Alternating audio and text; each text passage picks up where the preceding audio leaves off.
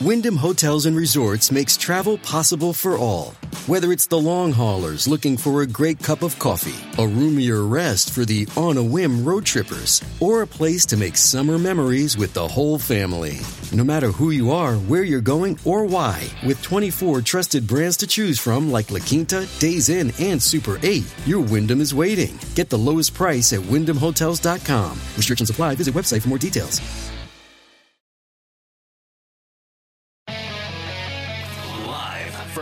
Fox News radio studios in New York City, fresh off the set of Fox and Friends, it's America's receptive voice. Brian Thanks so much for being here, everybody. It's the Brian Kilmeade Show, 1 408 7669. We're going to be joined by Chris Swecker in the matter of moments. He's the served 24 years in the FBI before retiring as assistant director of the FBI's Criminal Investigative Division. Man, do we need him now? Lieutenant Colonel Allen West at the bottom of the hour. Uh, we know the President of the United States wants a national address on Thursday. Does he want network time to go into an Independence Hall and talk about freedom? He's going to bring up anti fascist, MAGA Republicans. You cannot give the president network time for a partisan speech. And for a non, there's no news in the speech. They never would take Trump. They never would take President Obama tours the last few years because when they realized this is network time and you just can't make political ground on uh, network time, you got to pay for it. So uh, we'll discuss that. So let's get to the big three. Now, with the stories you need to know, it's Brian's Big Three.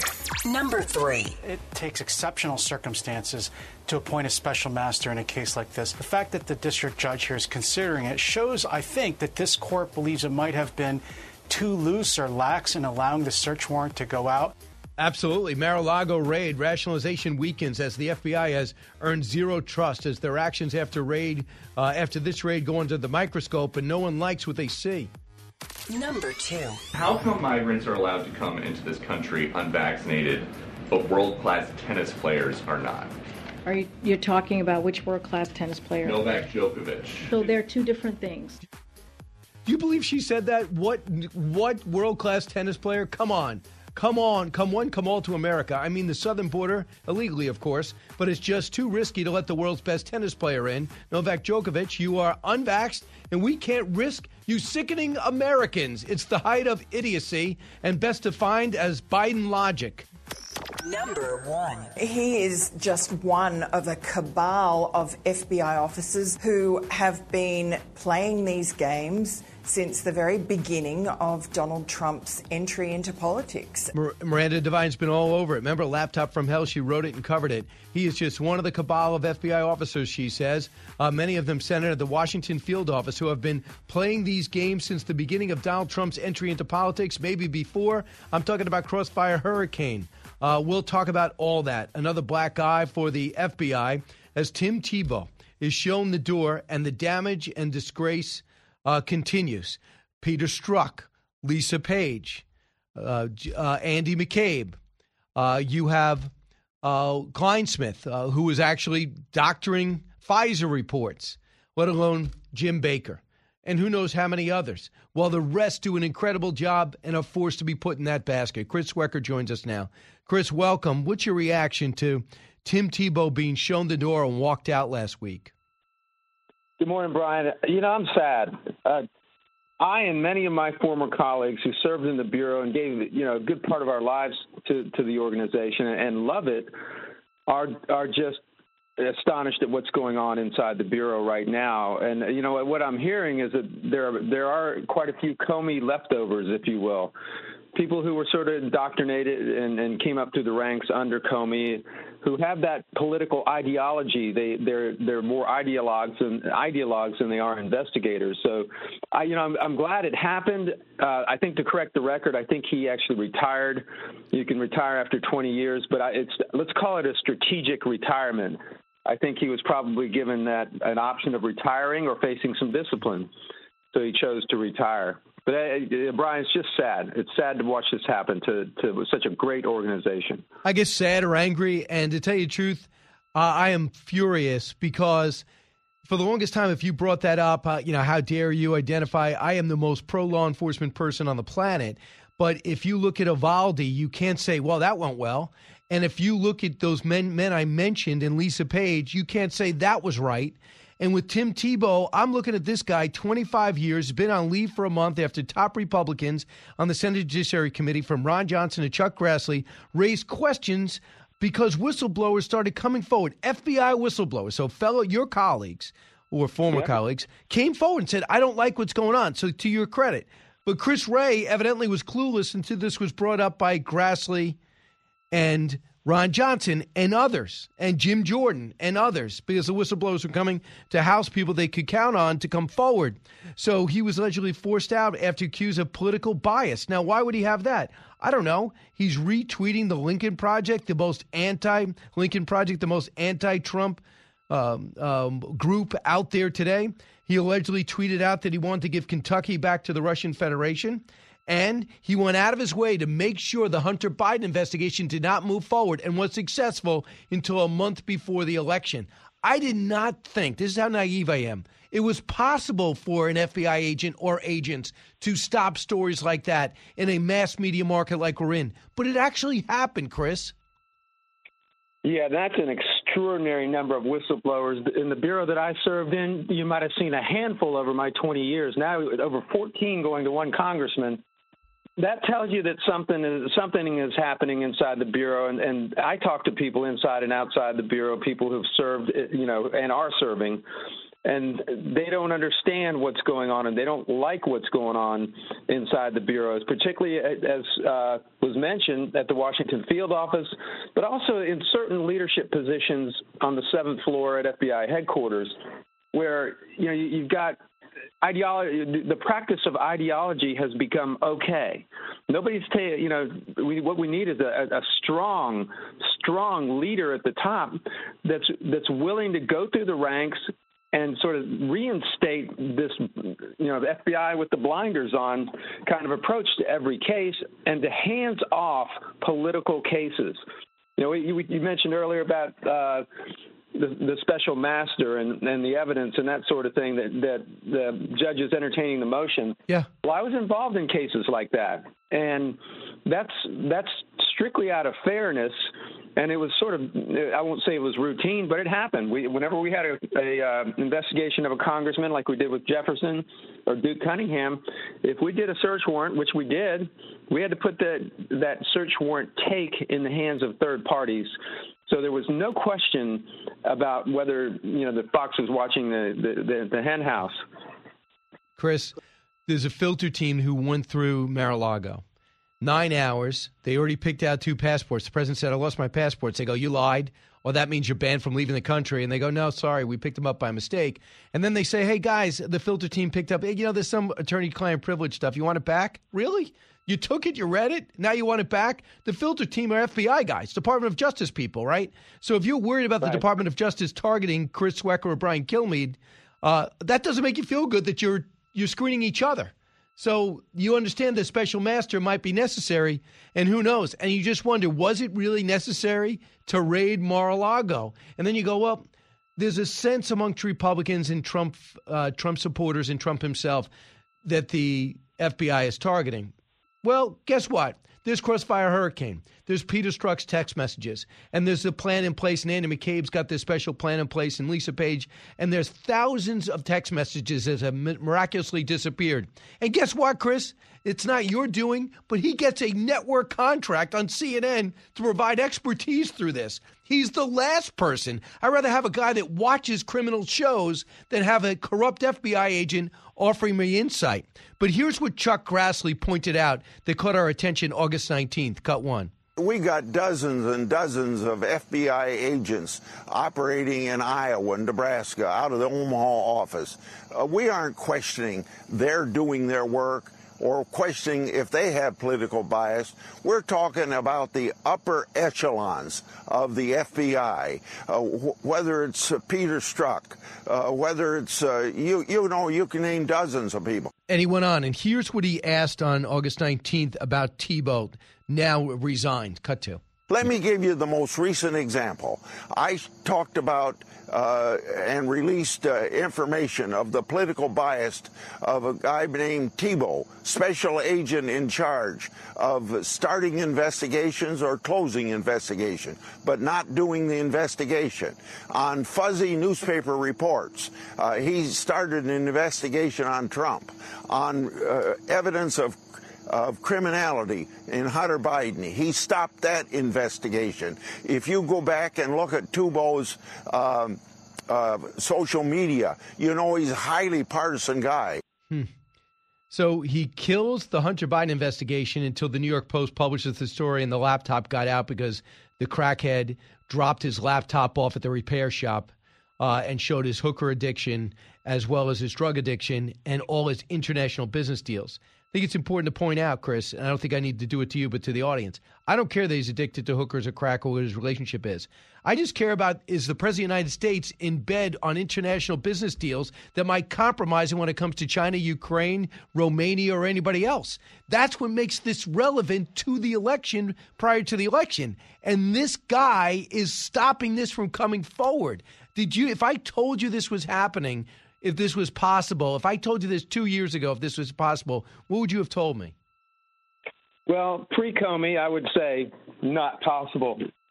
I mean, I served in a very different bureau. It changed dramatically under Comey, and and, and this isn't, isn't just me, Brian. This is my former colleagues. This is many people inside the bureau. I'm hearing from a lot of people. But the bureau that we served in, we, we wouldn't have used opposition research to support a FISA or the predication to initiate a case on a on a president or a presidential campaign. We wouldn't have used newspaper articles to buttress a search warrant. We actually went out and did gumshoe investigation and, and investigated and not, not use third party, you know, outsourced it to third parties. That's that's just one small thing. I mean, there's, there's the big thing is as you mentioned, is the leadership. The leadership needs to take the reins and push back at the Justice Department when, when it's justified, and instill in the ranks that there there will be no politics in the bureau. We're not going to open political cases. We're not going to submit to political pressure. You know, we're going to. It was a. It was, I'll go back to what I said originally. It was a very different FBI before Comey.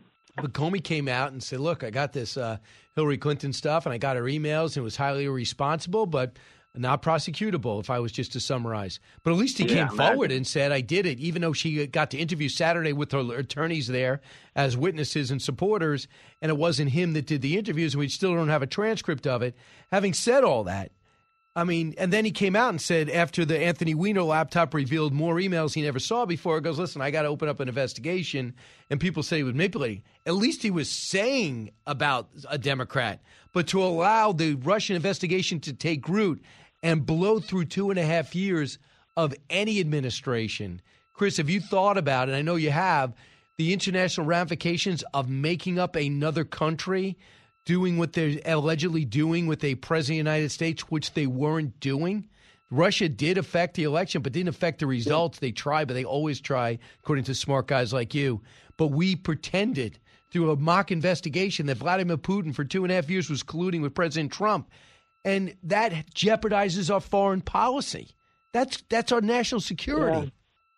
Yeah, yeah this is third world.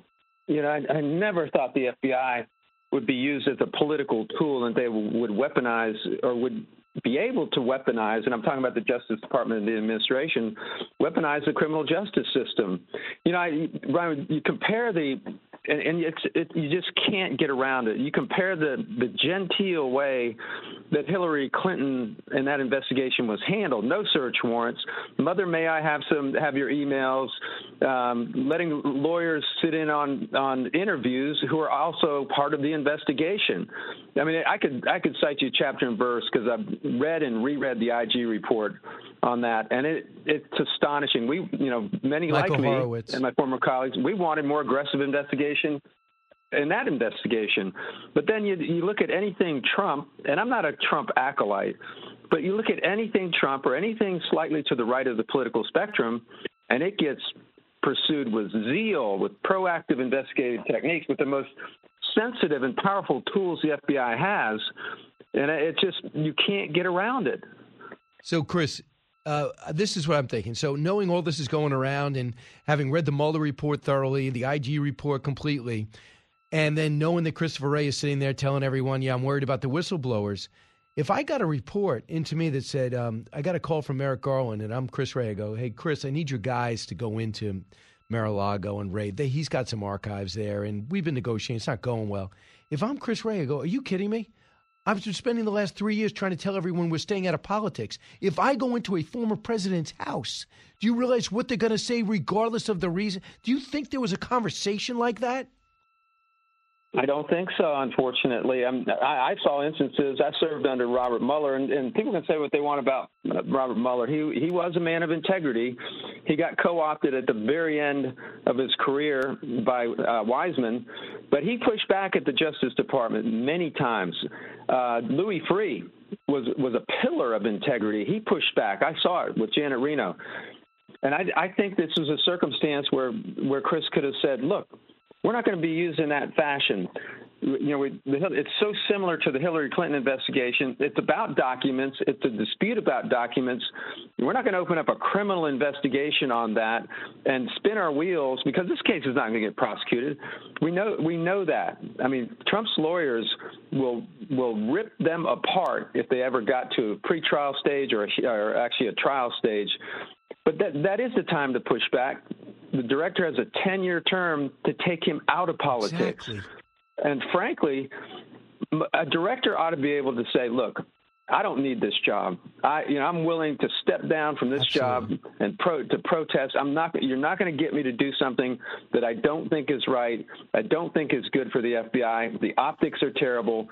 You know, if there's a technical violation, you guys solve it civilly. Right. And guess what, Chris? If he does that, Merrick Garland backs off and he says, "I, I right, can't have." I don't this. think he has yeah. the cojones.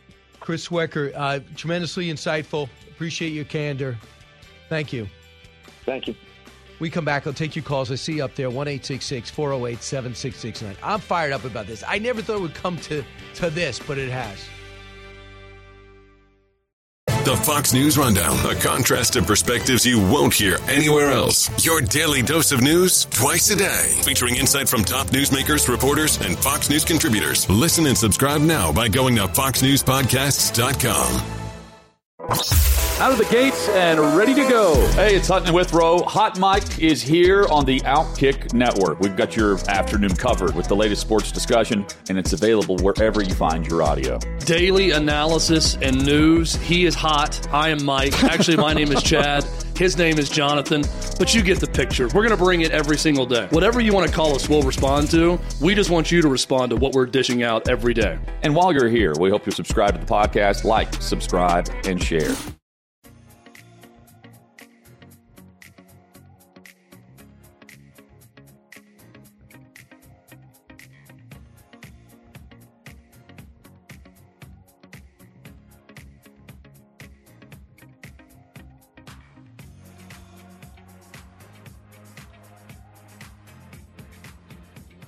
He's so busy, he'll make your head spin.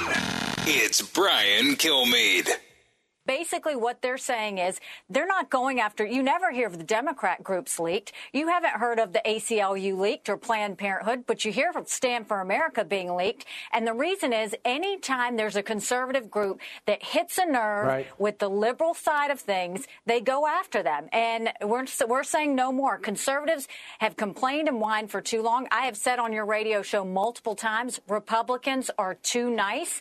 No more.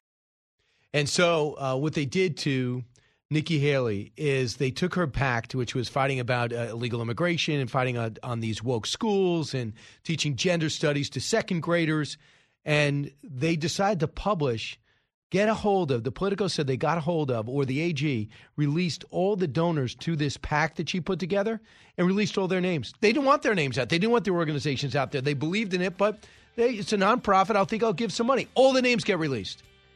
So she said, that's it. It's Letitia James. She clearly is political biased. You know how she's targeting Trump. And she came out and said, no, I'm suing you.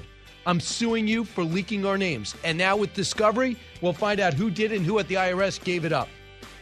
Can't wait for $87 billion to go to that organization. We're all doomed. Lieutenant Colonel Allen West next.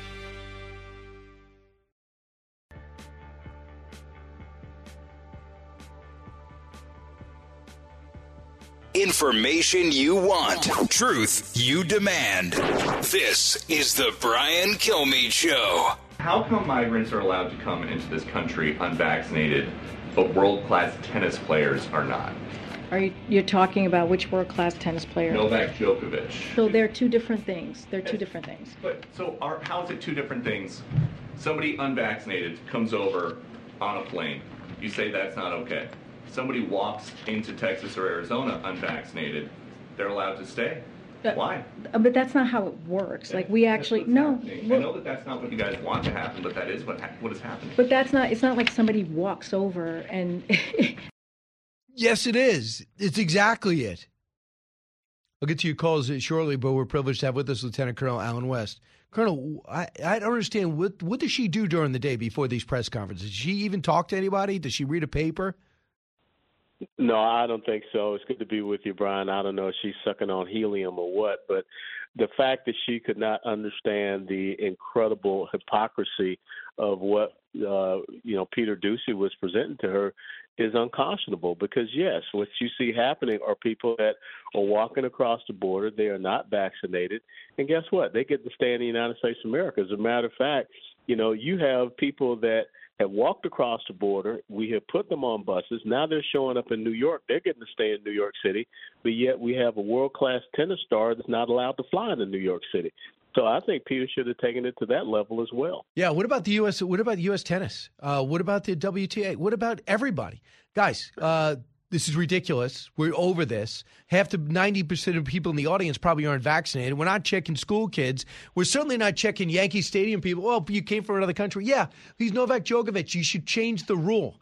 Open up the borders. Are you nuts? At the same time, between two and four million people have come here illegally, and she is not clear on that. Listen to how she described what was happening with Governor Abbott busing illegals voluntarily to New York, cut seven, back on August 5th. You know, it's the latest stunt from the governor. Another stunt of of busing de- uh, busing uh, desperate migrants across across the country, uh, and um, he's using them as a political. um uh, you know, as a political ploy. I mean, this is what he's been doing, and it's shameful. Yeah, it's a ploy, right? Well, it should have been shameful when Joe Biden was doing it, when he was putting people on buses and planes, and they're flying into Westchester County, New York. They're flying into Florida. They're flying into Tennessee in the middle of the night. At least uh, this is not happening in the in the middle of the night. But bottom line, the two wrongs don't make a right. But again, it's just the incredible duplicitous hypocrisy that we see, and you just have to ask yourself, who is you know preparing this press secretary if she cannot understand the foolishness of telling a world class tennis player you cannot come into the United States of America because you haven't been vaccinated. But yet we have buses of people that haven't been vaccinated showing up in Washington D.C. where she is, showing up in New York City.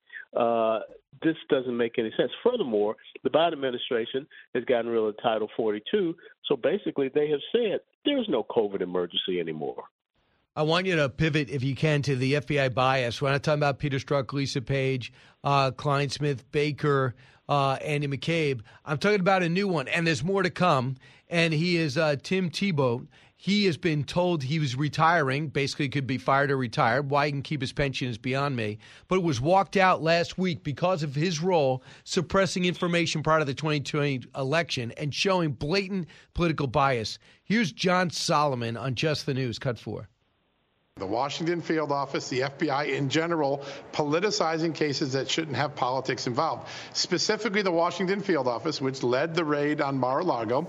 There are claims that in 2020, during the middle of the presidential election, that office did two things. One, it opened up an investigation of President Trump and his campaign based on information from Democrats, liberal sources. Oh, that sounds familiar, right? The 2016 Russia collusion hoax started with the Democrats and Hillary Clinton. They opened up another one that didn't meet the standard for predicating an investigation, meaning it was an unlawful or unwarranted investigation. That's the first thing whistleblowers say. The second thing is they came in with a memo trying to pretend that information on the Hunter Biden laptop was disinformation and there should not be any investigation of Hunter Biden's laptop. Both of those things occurred in the Washington field office in the midst of the 2020 election, according to multiple whistleblowers. So, do you believe this? You, there will not be investigation into the laptop, and it was quiet until the New York Post published it. Then they decided to suspend accounts that did it, including the New York Post account, and they were effective in doing so. Then somehow they got 51 intelligence experts to sign off and say classic Russian disinformation. Now that we have a name to this, a whistleblower accusation basically confirmed. And now, what do you think, Colonel? Well, it's very disconcerting because if this is the Federal Bureau of Investigation, the the arm of the Attorney General of the United States of America, the top law enforcement agency in the country, and we cannot trust them. Uh, we have seen this type of infiltration of politicization, and then, of course, it could be the weaponization of them against the American people. Look at what just happened in that Gretchen Whitmer uh, kidnapping case, where we come to find out that case was thrown out on a mistrial because the FBI planted evidence, and the exact same person that was in charge of that kidnapping case investigation was the one that became in charge of the uh, Mar-a-Lago raid. So all of these things are coming together, and the people on the ground here, I will tell you, they are not very trusting of the Federal Bureau Bureau of Investigation right now, and so something has to be done. It won't be done under this Biden administration, but eventually there's going to have to be some house cleaning from the top through all of those major uh, political appointed positions in the Federal Bureau of Investigations. He tried to put the case together and order the investigation closed without providing a valid reason and tried to market in a way that the case could not be reopened in the future. Well, months later, the Washington Post, New York Times probably disingenuously said, We looked at it, it's it. Uh, this is legitimate. That is a laptop, and we should have published it.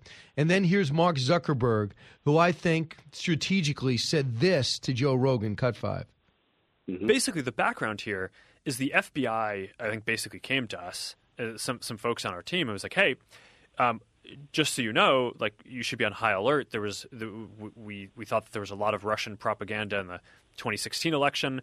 We have it on notice that basically there's about to be some kind of dump of of um, uh, uh, that's similar to that. So just be vigilant. I think it was five or seven days when it was basically being um, being determined whether it was false. Um, the distribution on Facebook was decreased, but people were still allowed to share it. So you could still share it, you could still consume it. Did they specifically say you need to be on guard about that story? I, I no, I, I don't remember if it was that specifically, but it was it basically fit the pattern. Grassley and Johnson want to know who the agents were they called, who at Facebook they talked to, and he, according to Miranda Devine, she heard that soundbite and said, "Brian, don't buy it." They suppressed it, made it almost impossible to download, and because they were first, it allowed Twitter and others to totally kill the story. So he, oh, some FBI agents came to me, and then this popped up. It's just a coincidence, so I looked out for it. Now we know it's about to come. We know they probably said it specifically. It was probably a higher up. And Zuckerberg was pouring money in the Get Out the Vote campaign, yeah. Zuckerbucks, all for Democratic causes, infinitesimal amount for Republican causes. He already has had his hand on the scale. No, you're absolutely right, and he is just as culpable and guilty as anyone else. I think this is his effort to do a little CYA. And you talk about the Zuckerbucks. We saw millions of it pour into Houston, Harris County here in Texas, and Harris County is the largest county here in the state of Texas because uh, he felt that that was a good place to influence elections. He's still been doing some operations down in the uh, the border area, uh, Laredo, Webb County as well. So th- this is a web that is finally starting to come together. But I just want to remind people of something that a former colleague of yours there at Fox News, Greta Van Susteren, once said. She said that Washington, D.C. is the city of no consequences. And the thing is that we continue to learn all of these things, but no one is held accountable. No one is held responsible. There are no consequences for these people. Going all the way back to the IRS and what they did to the Tea Party movement, Lois Lerner still sitting somewhere getting a six figure taxpayer funded uh, retirement. So at some point in time, the American people are looking for someone to be held accountable for these things instead of everyone coming apart, coming together and saying, "Oh yeah, we know this. This has been proven. This is accurate." But no one is doing a perp walk. Instead, we see the FBI going down and raiding the the home private residence of a former president. He got to retire.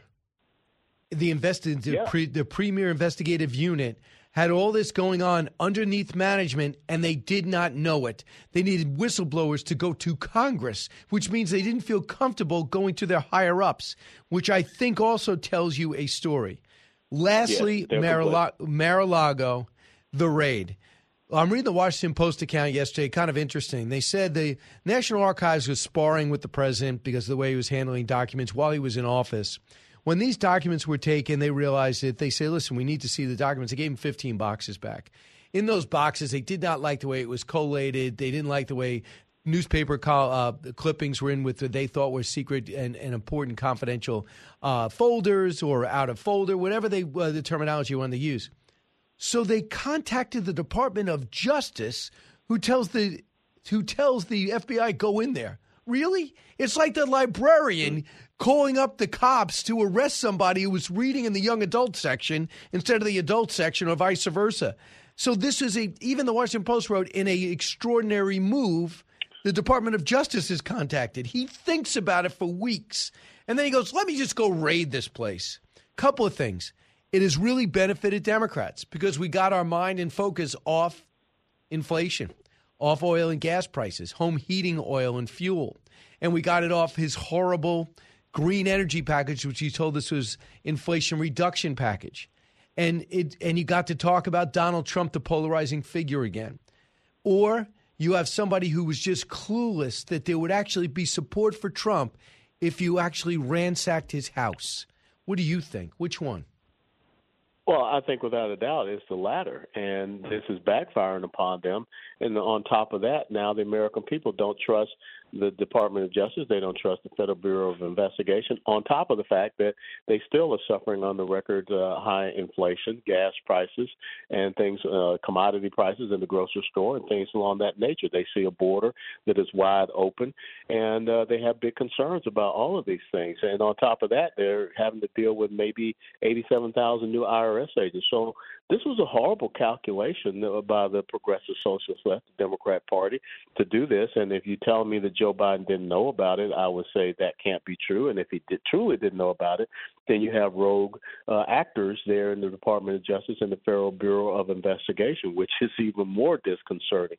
So all of this is going to uh, not play well for the Democrats. I know that Joe Biden is going to come out and start, uh, you know, talking about you know our principles and our values, but when you, as the president of the United States of America, stand up and call people that did not vote for you or don't support your policies semi-fascist, the only people that are fascists in the United States of America are people like Zuckerberg and others who are suppressing the freedom of speech, the uh, freedom of expression of the American citizens. And so it's the left that are being the fascists. All right, uh, Colonel Alvin, uh, Colonel Alvin, Lieutenant Colonel Allen West.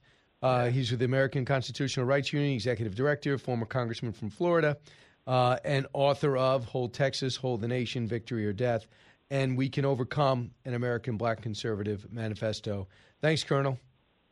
Always a pleasure. You take care, Brian. You got it. 1 408 7669. I'm going to finish this hour with your calls. I'm sure you have a lot to say. Uh, you're listening to the Brian Kilmeade Show. Coming to you on a need to know basis because, man, do you need to know. It's Brian Kilmeade.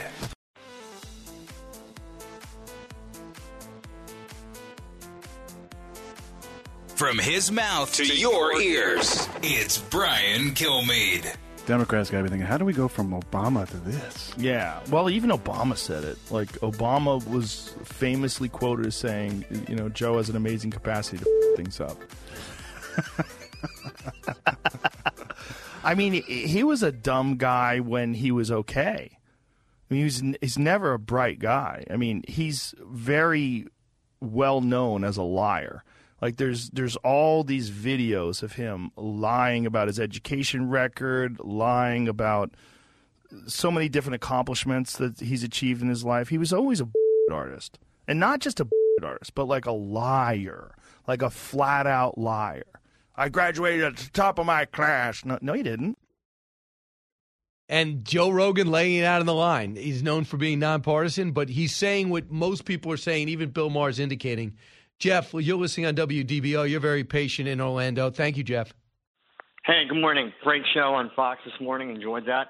Hey, listen, on this student loan business, You know, the problem with the student loans is people make below the minimum payment, or the minimum payment doesn't even cover the interest on the loan. Right. So that compounds and gets way out of whack, and people get in trouble. Instead of just handing or giving out $10,000, take the loans down to zero. Okay? $87 a month, 10 years on 10 grand. You can't afford that?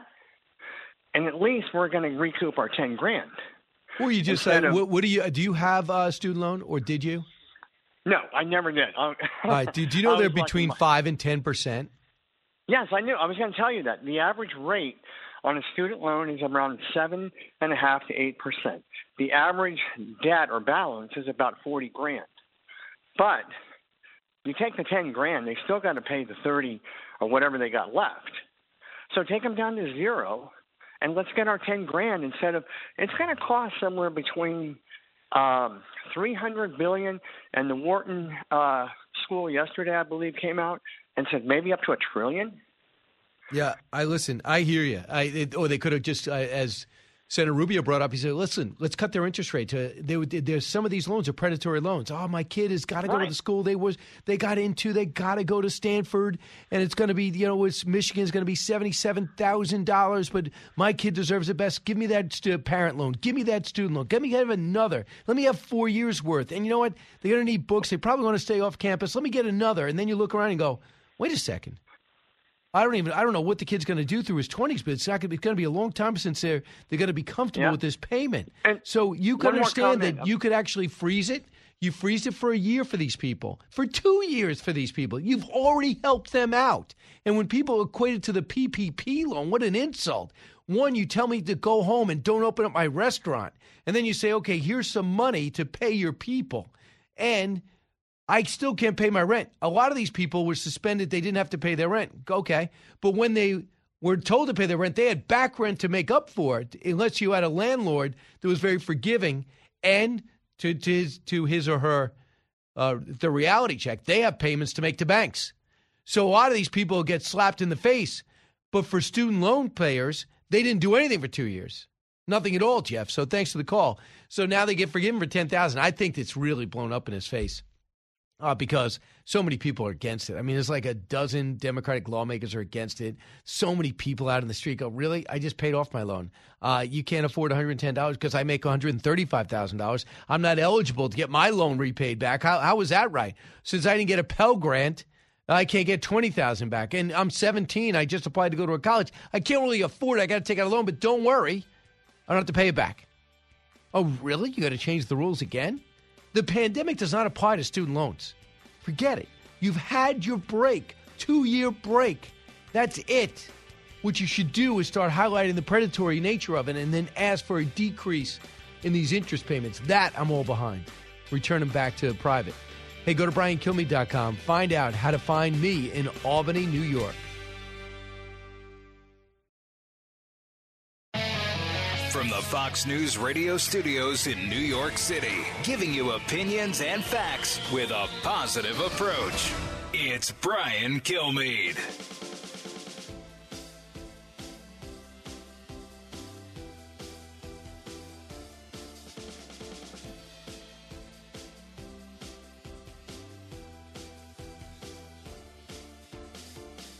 Thanks so much for being here, everybody. It's the Brian Kilmeade Show, coming to you from 48th and 6th in Midtown Manhattan. Heard around the country, heard around the world. Rick Perry served as the 14th United States Secretary of Energy. He'll be with us and extremely valuable as information, as well as the chaos in Texas.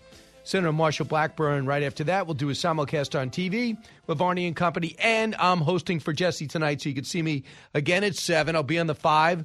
Uh, that'll be on the 5 uh, Wednesday, Thursday as we get closer and closer to Labor Day. So before we go any further, and we have a lot of uh, news to cover that of of great substance, let's get to the big three.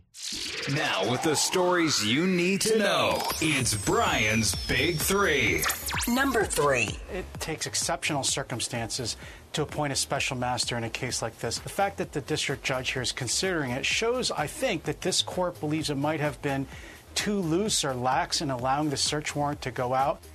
Yeah, uh, quite possibly.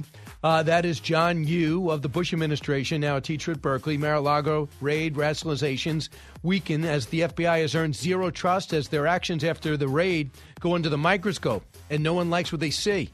Number two. How come migrants are allowed to come into this country unvaccinated, but world class tennis players are not? Are you you're talking about which world class tennis player? Novak Djokovic. So they're two different things. Really? Come on. Come all, come one, come all to America. I mean, from the southern border, you can get here illegally, of course, but too risky to bring the world's best tennis player in, Novak Djokovic. You are unvaccinated. You can't endanger all of America.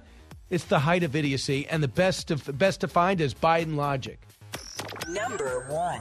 He is just one of a cabal of FBI officers who have been playing these games since the very beginning of Donald Trump's entry into politics. He is just one of the cabal of FBI officers, many of them centered at the Washington field office, who have been playing these games since the very beginning of Donald Trump's entry into politics, and maybe even before that. Crossfire Hurricane, remember that? The collusion hoax, remember that? Another FBI black eye as Tim Thibault, a 25 year veteran, has shown the door, and the damage and disgrace starts, but it may not end with the Hunter Biden laptop. So I got to get the take of Rick Perry. So, Rick, you probably would have been with the administration again if you wanted. I know the president really liked you a lot if you guys had won. If it had been exposed that the president was in bed on these international business deals with his crackhead son, uh, with China and elsewhere, and lied about it, I think that they say one of every six voters would have changed their vote. Now that we know that this was suppressed by the FBI themselves, deliberately and directly, what is your reaction? Well, as a former chief executive of the state of Texas, uh, if you had that type of activity in either the Texas Department of Public Safety or one of our other law enforcement groups, I mean, you'd be outraged. It would have been investigated. And um, you know, th- that's the real concern here, Brian, is that you have Congress who should be really focused on this.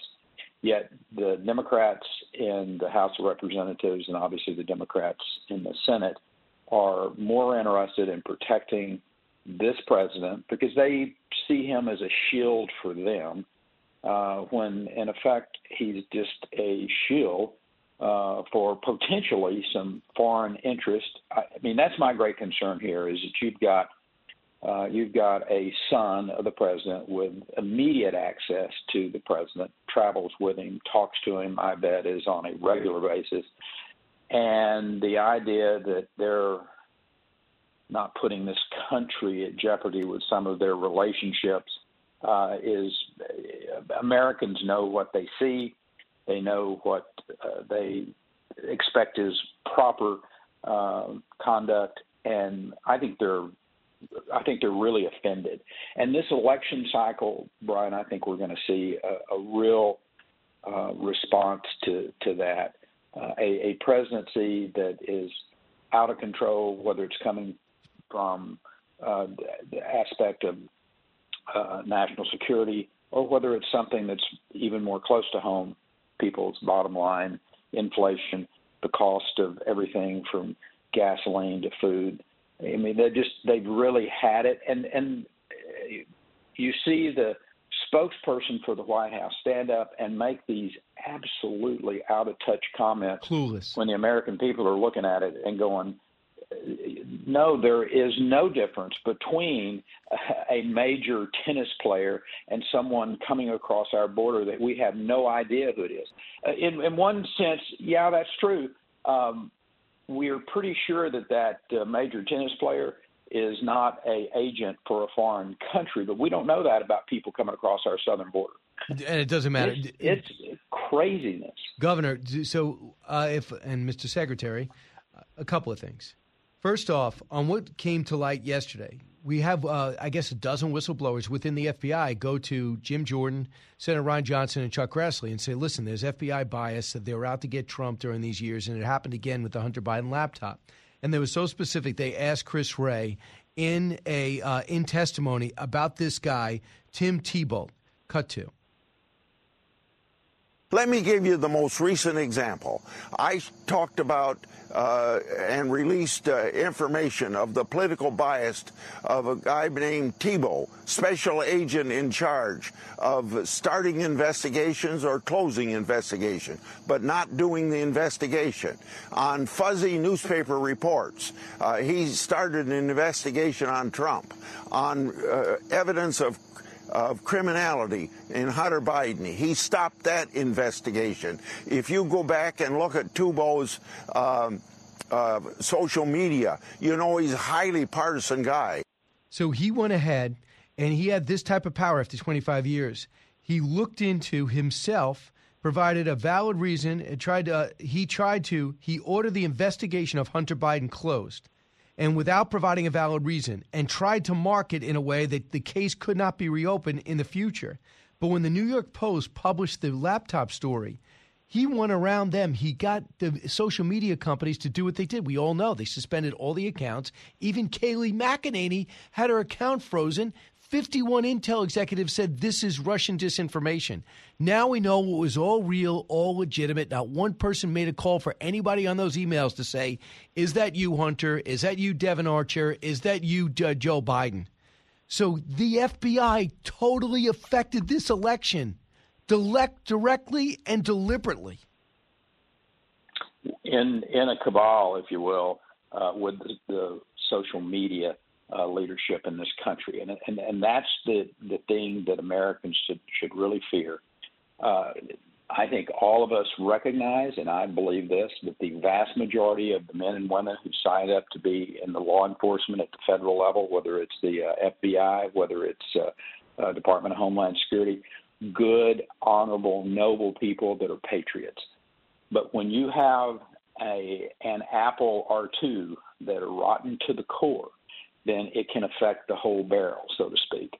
And and that's what we've got to get to the uh, to the absolute uh, core of, so to speak, and that is uh, why it is so important in November that we elect uh, Republicans in the House and Republicans in the Senate that can focus investigations on these rotten apples, uh, ferret them out, uh, expose them for what they they've done. Because if if we don't, then we have the potential uh, to literally lose the foundation of which this country was was founded upon. You think about, uh, you know, the media is going to have to do a hard uh, internal look at did we participate uh, because we dislike Donald Trump so much in a process that is going to be very corrosive to America and and the freedoms that we hold dear, the freedom of the press.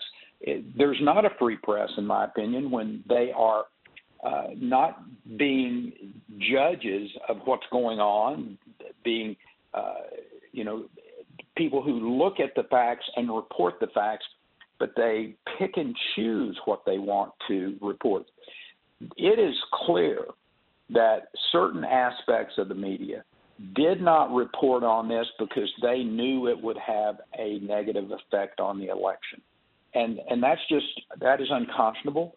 Uh, it's incredibly negative to Democrats. So, so some people are sobering this up, Governor. Listen to Bill Maher. You know, the biggest critic of the Trump years and Bush years.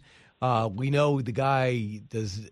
Uh, he's everything that conservatives don't want to be, but he's actually been extremely fair for the last 18 months. Listen to what he said Friday. It's a little bit of a thorny question because once you go down this road, this is sort of where we are in this country. The other side is so evil, anything is justified in preventing them from taking office. Is it? No. You know what's not justified? Using armed violence to try to kill people in the Capitol. That's not justified. Answer this question.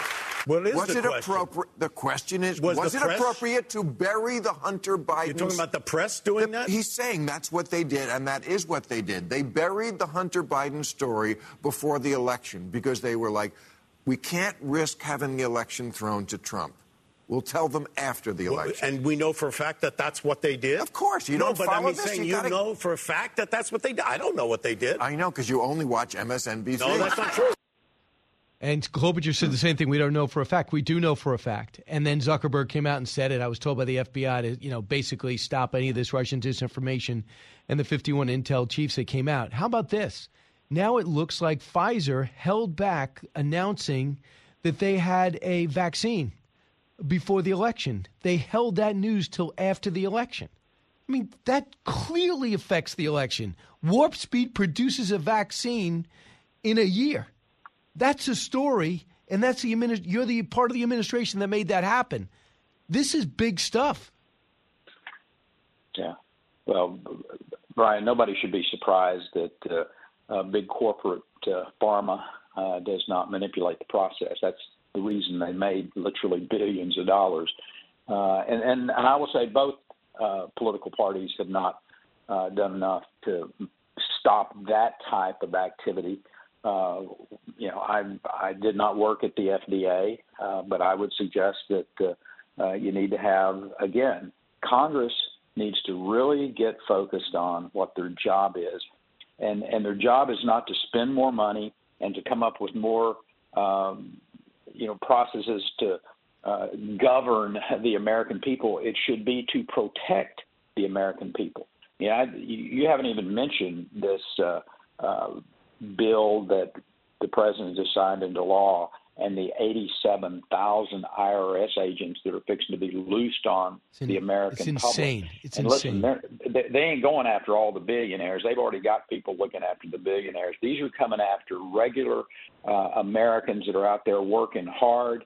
Uh, you you couple that with uh, this uh, college loan forgiveness program, and the American future doesn't look very bright with this administration, with what they're doing, the amount of money that they're spending, the debt that they're creating, and the police state that's being created by the IRS. I mean, it should just shock everyone to their absolute uh, inner core uh, that there's something wrong, there's something rotten, and it needs to be addressed. Absolutely. So let me ask you something. We're about to, uh, there's a war on fossil fuels, and in Europe, they are deadly short of natural gas. Could we do more to help our allies? Oh, without a doubt, and and we were doing it. Unfortunately, uh, the Biden administration did a 180 degree turn on the Nord Stream 2 pipeline. We said early on that if the Russians are allowed to use energy as a weapon, they will. And the Nord Stream 2 pipeline was one of the first things. Uh, they had already cut the fuel off to uh, Ukraine uh, some years before during the wintertime. My bet is they do the same thing uh, this coming winter. Uh, we've got a supply shortage over there. It can turn into a real wreck. You know, an interesting thing, one of the people that you would think, gosh, um, Elon Musk probably has as much interest as going to electric vehicles as anybody in the world. Yet yesterday, he basically said, You get rid of fossil fuels and the economy of the world will crumble.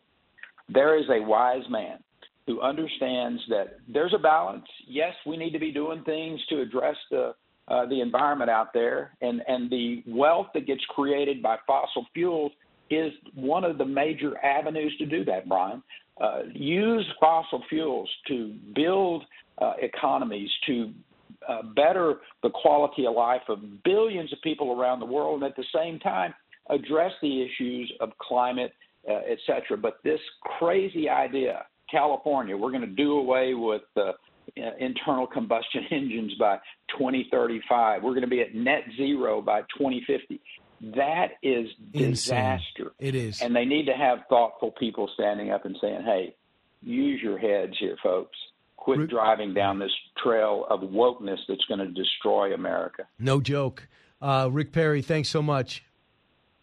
Good to be with you, Brian. God bless you, brother. Uh, back at you, 1 408 7669. I'll come back. I'll take your calls. Gave you a lot. Uh, then Senator Marsha Blackburn will bring us inside uh, armed services, uh, one year since Afghanistan, uh, Judiciary Committee, what they're going to be facing, and the chances of her being in the majority. You listen to the Brian Kilmeade Show. Don't move. The fastest growing talk show in America. You're with Brian Kilmeade. a talk show that's real. This is The Brian Kilmeade Show. We have this vacuum of a black hole of identity at the heart of our nation's soul.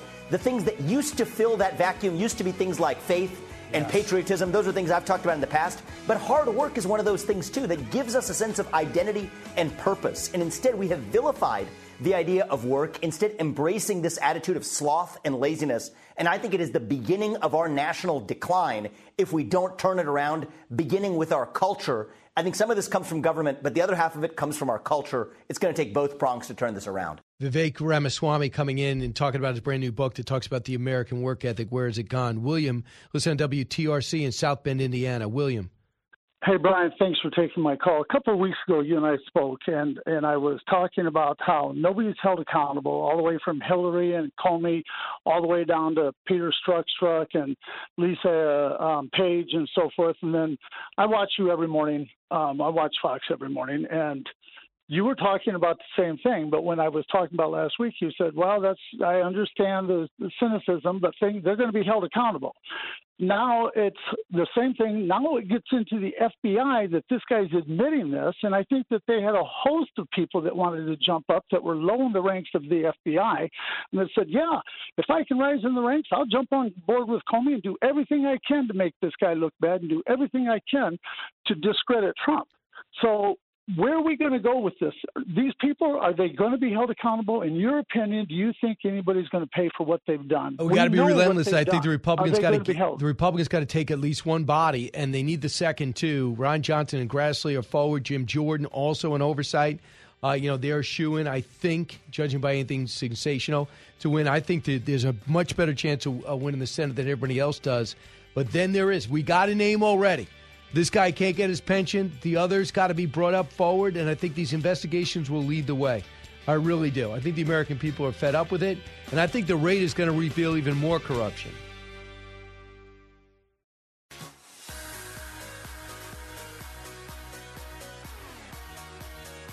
A radio show like no other. It's Brian Kilmeade. a lot of the same people who are criticizing what we rightly did in following through on a commitment that we made um, to forgive student loan debt uh, are the same people who voted for a tax cut for the richest Americans. That's just not true. You're talking about what's uh, the, the Trump tax bill that was passed that reduced corporate tax rate 1% off the upper tax. Most was middle and working class, and that's been proven a flat out lie. So they keep grasping at straws for analogies, one of which is the PPPs program. It's okay to bail out businesses, but not people. You are you nuts? The pandemic stopped everybody from working to keep people employed that provide PPP loans to gyms and restaurants and dry cleaners. That's a lot different than telling someone don't pay a loan for 2 years and then we'll eat 20,000 of it. Senator Marsha Blackburn knows that, a member of the Senate Judiciary and Armed Services Committee in Tennessee. Senator, your reaction to the analogy? It is so inappropriate when you're talking about the PPP loans and you're talking about businesses that have to keep their doors open. A lot of these were deemed essential providers. It was the community grocery stores, the pharmacies, the um, businesses, delivery systems that were in place because people were ordering online. And you had so many of those businesses that got those loans so that they could keep the doors open and keep supplying for the American people. I have in Tennessee a lot of people who are electricians and plumbers and farmers, and they exercise these loans so they did not have to lay people off. Of course. It's totally different. So the student loan thing, how's that resonating in Tennessee? Oh, it is the number one issue people are calling our office about, Brian. They are very upset about this. They talk about it as a fairness or a lack of fairness issue, and they just can't believe it. I had a single mom, she and her daughter worked two jobs each in order to get her through school with no debt. So she had contacted me. She was just furious. she said, Well, are they going to give me an income tax credit? How are they going to be fair to me? How are they going to be fair to my daughter? And she was so upset about this because for five years they hardly slept they didn't do anything that was an activity. They didn't go anywhere. They didn't take a vacation. They didn't take, the daughter didn't take classes that were not necessary in order for her to graduate so she could become a teacher. And they're both just furious with this because they made a lot of sacrifice to get her through school. Uh, so the president of the United States is going to have a national address on Thursday. I don't know how the networks carry it. It's going to be pure politics. Since when are they covering a political speech? He says it's going to be a national speech on union coming from Philadelphia Independence Hall. But this is the tone he's been taking. Cut 24. We're at a serious moment in our nation's history. The MAGA Republicans don't just threaten our personal rights and economic security, they're a threat to our very democracy. They refuse to accept the will of the people.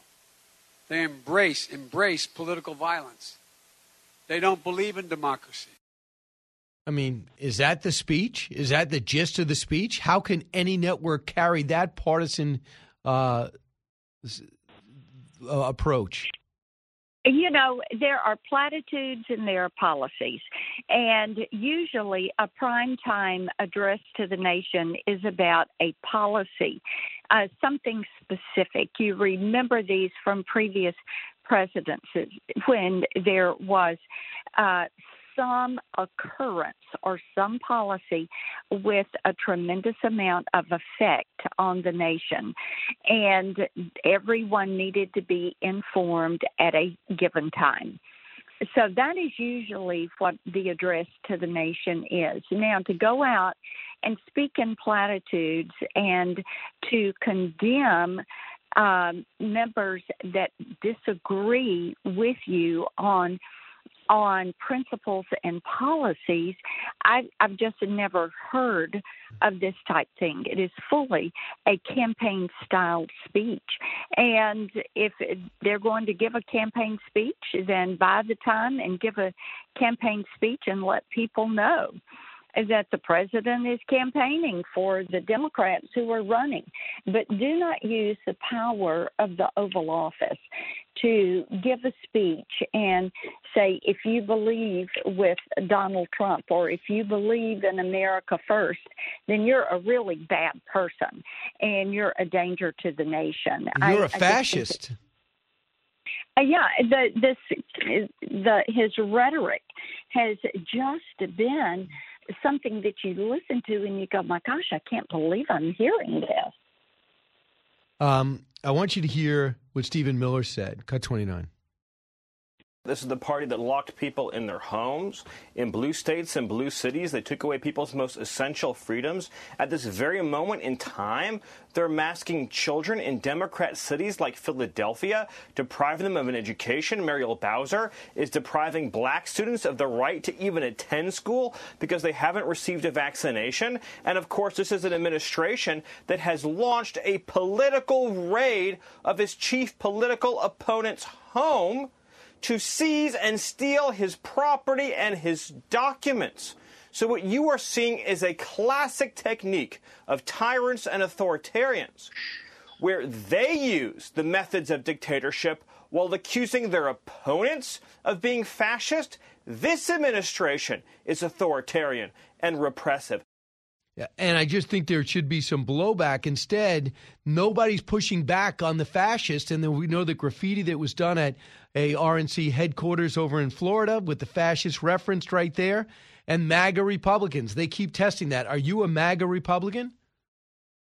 I am definitely a Make America Great Again, America First conservative Republican.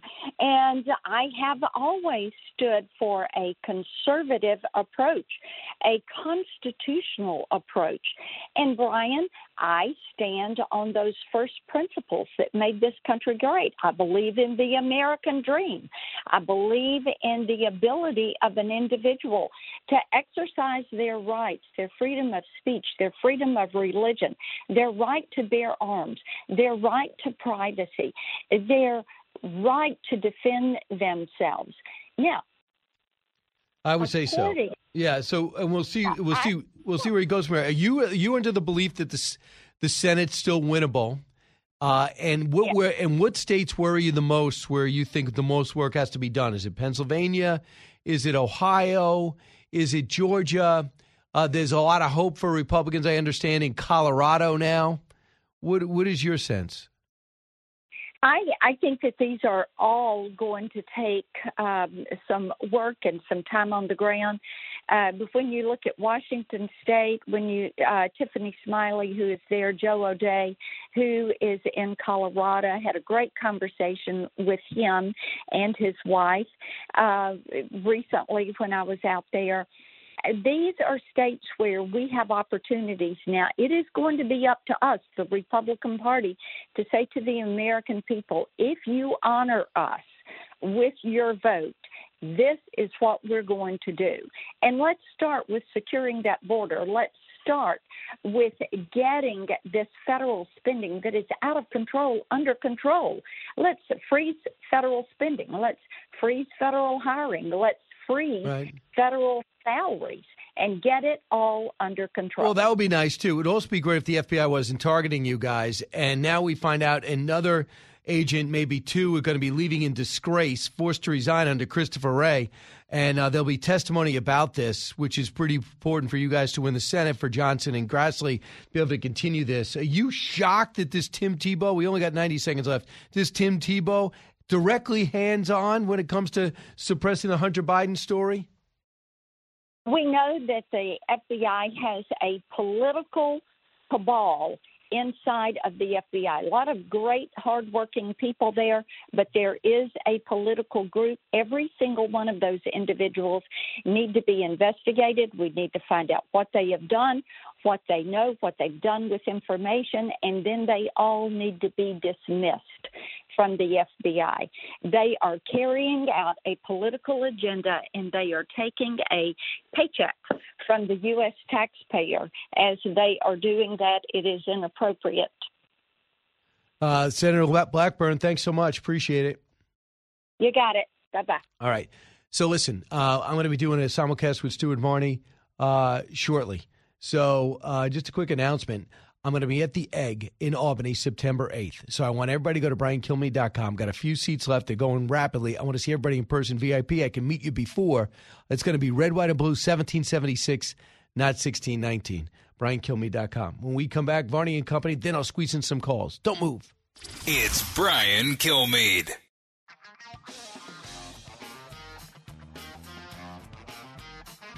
Now, the Brian Kilmeade Show joins Fox Business's Varney and Company with Stuart Varney, live on your radio and on Fox Business. Here's Brian Kilmeade. Hey, thanks so much for listening, everybody. In a matter of moments, we're going to go on with Ashley Webster filling in for Stuart Varney. He's in commercial right now, do simulcast. And then at the back end, I see all your calls up there 1 408 7669. I'll be able to take them and discuss that. Uh, we're going to be discussing everything from what Joe Rogan's telling us about uh, who to vote for to West Point ordering the takedown of uh, Robert E. Lee's photo. So to me, you got tradition, you got history. They're going at it, and they're going to our premier military academy in the country, which dates back to the uh, Revolutionary War. So let's listen. Nearly 200 points. More of the same. All right, it is now 10:51. That means it's time for Brian Kilmeade.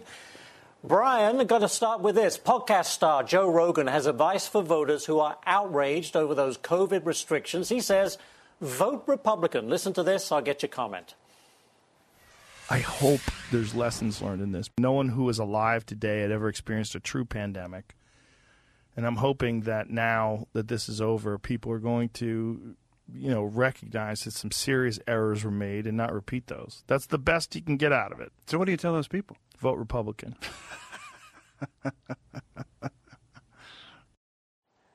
Well, they're, they're laughing. Vote Republican. I mean, could that move the needle in November, do you think, Brian? Well, let's just think about this. Let's just get politics out of it and talk about what we experienced. Yeah. We watched President Trump reluctantly shut the co- country down for two weeks to stop the spread. And then he tried to open it up, and all these blue states wouldn't listen. Uh, they were ignoring him. The president's being reckless. He didn't care. And we watched Florida take the lead, and we watched other states uh, take the initiative, and Tennessee and others, and especially mm. Georgia, take the initiative. And they stood back up and they got some criticism. I'd rather live there, where a group of people said, "Let me yeah. make my own decisions about my life." And let's uh, make sure seniors are taken care of, people with underlying conditions. And the Democrats never wanted to let go. What's worse is, Ashley, is the schools. Remember, the president would not ask and yeah. demand these schools open even after we wrote the checks because he was scared of the union. So if you have kids and you want a future, you want to be able to go out to eat, you want to be able to run a business, the, the, the stakes are pretty clear. Right. And case in point, look at Novak Djokovic. The president has not lifted one finger yes. to release the uh, people from the outside, the people who want to come visit, unvaccinated, for coming here. COVID's over. We can deal with it. The uh, vaccine doesn't work against the variants anyway. He goes and takes it. He got it twice. His wife got it twice. Anthony Fauci got it back to back. Please stop helping me. Right. Yeah. Well, he could have come up the southern border. They don't do anything down there. But I'm going to move on to another subject for you, Brian. There are calls for West Point to remove dedications of Robert E. Lee from its campus. I mean, come on. Outrageous. He was a soldier in the Army. Uh, he was a premier. He might be uh, one of our premier military minds who was offered the Union uh, command yeah. and turned it down. Sadly, he thought uh, George Washington, who was related to, said he would rather fight for Virginia. Obviously, it was a bad move. Uh, Lee never wanted a statue for himself, uh, but he fought brilliantly up to that moment. and was one of the outstanding recruits that went to West Point and graduates to ever go through there you know, during that time, if you look at what Lincoln said, if you talked about what Grant talked about after they won the war, it was so important to bring us back together that actually there was a big sense in America. If you if you pledge loyalty to this country, you're back. And to now all of a sudden, yeah. 150 years later, say no, you're not, is something that should be approached with not with emotion, not with politics, but with the with a stable, clear mind. And I think for the longest time, our oldest, most prestigious military academies existed and thrived and will go into the core of what the academy made it an academy. And I, I just think that there's a, there's yeah. a huge problem. And just as Donald Trump told us, when you take uh, Confederate statues down, is George Washington next? The answer is yes. Jefferson, yeah. Madison, yeah. Washington. Yeah, where do we stop? Uh, last one for you, Brian. Interesting. The Major League Baseball Players Association taking steps towards unionizing the minor league. Uh, they sent out authorization cards that basically allow players to vote for a possible election. A good idea or not? Well, I do feel bad for these minor leaguers. They are truly like starving artists who want to make it in Hollywood. When you make it, you make it big. Yeah. But until you make it, you don't make it at all. It's been 100 years. We never cared about the minor leagues before. Excuse me, Major League Baseball Players Union never cared before. Now they do.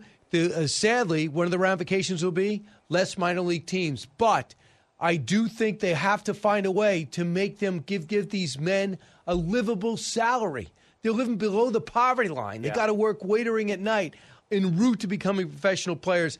I do believe there'll be more money that could be come across there.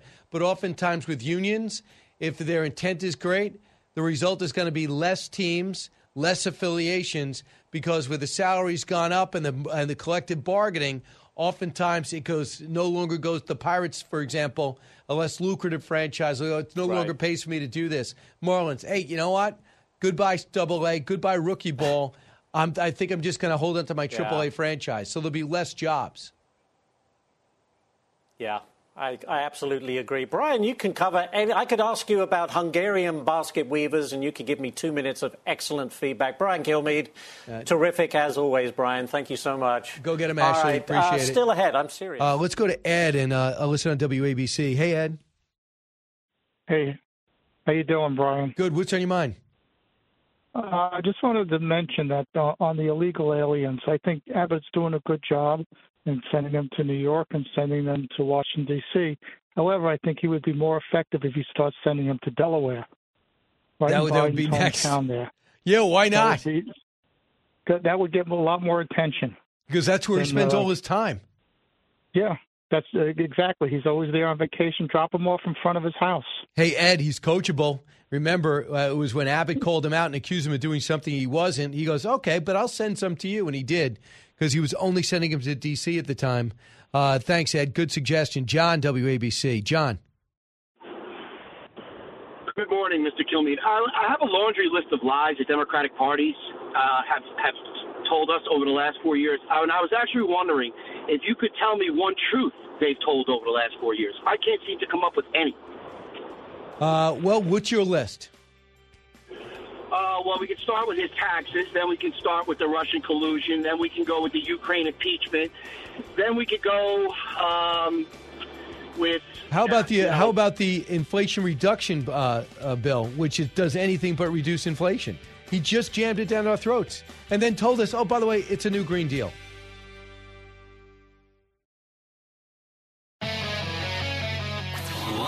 From the Fox News radio studios in New York City, fresh off the set of Fox and Friends, it's America's receptive voice, Brian Kilmeade. Hi, everyone. Welcome to the latest moments of the Brian Kilmeade Show. So glad you're here. 1 408 7669. This hour, we're going to be joined by uh, Trace Gallagher and Kathie Lee Gifford because uh, they can't be seen in the same uh, in the same studio. They've had a long rivalry together, and uh, and and they say, listen, if I book both of you separately, Trace, would you agree to come on? And the answer was yes, right? The answer was yes, yeah, but then again, you know, me and uh, what that one time when I when I beat uh, Frank Gifford in that running race, that was it was downhill. He was there. 70. He was seventy. he Right, was and, you- and, you're, and you, I found out, is a, are a great skier, right? Yeah, well, yeah. water water ski. skier. t- Are you water skier or, or, or real skiing? Uh, well, real skiing, actually, water skiing is real skiing to those Oh, who water ski, right? Oh. But thank you for that. I was a, a, a young man. I was a uh, a show skier, so which means I performed in the shows like Cypress Gardens and SeaWorld. So you do flips and things? flips and Get barefooting and all here. kinds of stuff. But that was uh, many years ago. So yes, but that was real skiing back Right. in our day. But I also really ski the the snow version. And part of the reason is uh, Kathie Lee would not ski, so you had nothing in common with her. No, Frank couldn't run. Kathie Lee couldn't ski. It was uh, it was really one of those bad dynamics, which Right. is why she's not here. Which makes sense. Now all of a sudden everything is coming in clear. Let's get to the big three. Now, with the stories you need to know, it's Brian's Big Three. Number three. It takes exceptional circumstances to appoint a special master in a case like this. The fact that the district judge here is considering it shows, I think, that this court believes it might have been too loose or lax in allowing the search warrant to go out. Yeah, we might get a, a, a special master as early as Thursday, despite the fact that they already had a vetting team go through all the stuff that Donald Trump used to own or used to have. Mar-a-Lago raid, the rationalization gets weaker by the day. The FBI earned zero trust so far, and now their work is under a microscope, and nobody likes what they see. Number two. How come migrants are allowed to come into this country unvaccinated, but world class tennis players are not? Are you you're talking about which world class tennis player? Novak Djokovic. So they're two different things. She's terrible. Uh, come one, come all to America. I mean, the southern border, illegally, of course, but it's just too risky to let the world's best tennis player come in. Novak Djokovic is what we're talking about. You're unvaxxed. We can't risk sickening America. It's the height of idiocy, and it defines the Biden logic. Number one. He is just one of a cabal of FBI officers who have been playing these games since the very beginning of Donald Trump's entry into politics. And Miranda Devine is all over the laptop from hell, which is now we understood in the FBI's hands and blocked intentionally. He is one of the cabal of FBI officers, many of them centered in Washington's field office, who have been playing these games since the very beginning of Donald Trump's entry into politics. I'm talking about Crossfire Hurricane, and now we're talking about the laptop. So let's bring in Trace. You've been covering this for the last few days, and of course, uh, for the last years, like all of us. But what about the fact that we now have a name, another name, Tim Thibault, escorted out a week ago or, or earlier, forced into retirement after 25 years, who intentionally stopped the investigation and tried to seal it forever. Added to Kevin Clinesmith, the lawyer who changed the document and the Steele. Do- so the, the whole concept here, Brian, is, is the FBI is now losing credibility by the day. And, and Earned. really point, Earned that loss. Yes. And, and here's the thing that Miranda Devine brought up a great point in the New York Post today saying, you know, Mark Zuckerberg told Joe Rogan, it was it's all over, everybody knows about it. Mark Zuckerberg says, you know, the FBI came to us and they said, you know, you got to be careful about this Russian disinformation. And Rogan asked him, did they talk about the Hunter Biden thing? And Mark Zuckerberg says, no, but it, it kind of fit the pattern. Miranda Devine pointed out today that the New York Post article, the New York Post article about Hunter Biden's laptop did not say a single word about Russian disinformation, and yet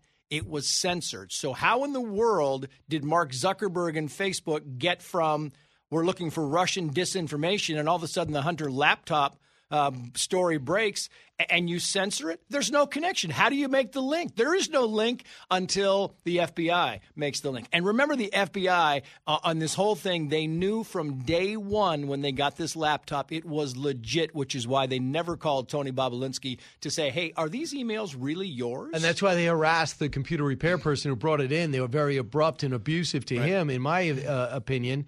And that's why he sent it out and said, listen, this is terrible. I mean, there's some huge questions with Zuckerberg's explanation. First off, when he came out and said, I have a third party vetting team, okay, number one, fire them because you didn't even pick up the phone to call the Biden camp Right. to say, are these real? Or uh, Devon Archer. Anybody on the other side of these emails, one person, just say, listen, if you deny this, that's fine. I'll put that in the story, but I'm writing the story. Yeah. Devon Archer, by the way, a former business partner of Hunter Biden, and you call Devon Archer and you say, Listen, I just want to know, we've got this information here. Uh, would you like to comment on it? Is it legit? And he's like, What are you talking about? What information? What emails? They never called him. They never called Tony Bobulinski. They never called any of these people who said, who came on national television and said, These are legitimate. Don't you think the FBI would pick up the phone? Five minutes later, after Tony Bobulinski's on Tucker Carlson, and say, "Hey, by the way, Tony, uh, are you see it." serious about this? Are are these things legit? Yeah, they're legit. That's why I went on Tucker. By the way, they would be embarrassed initially that they didn't get Bobulinski out. Number one, knocked on his door and say, "Listen, I know you're a businessman of the Bidens. We have to look into this." Right. And and one thing I'll just say it, I'm not picking on a guy that clearly had a sexual addiction and a crack addiction. He has issues. Nothing to do with that. It's oh. how was it what his dad did, who was a future president, and how he might be compromised because of international deals. Other nations said we have to deal with them foreign relations. So Tim Thibault's an FBI assistant special agent in charge. He was forced out after he was accused of political bias in his handling of the probes involving President Biden's son. Now we understand that he did something specifically. He ordered the investigation closed without providing a valid reason and tried to market in a way mm-hmm. that the case could not be reopened in the future. It blew up when the Post got it, when Rudy Giuliani cycled it through, and then what happened after.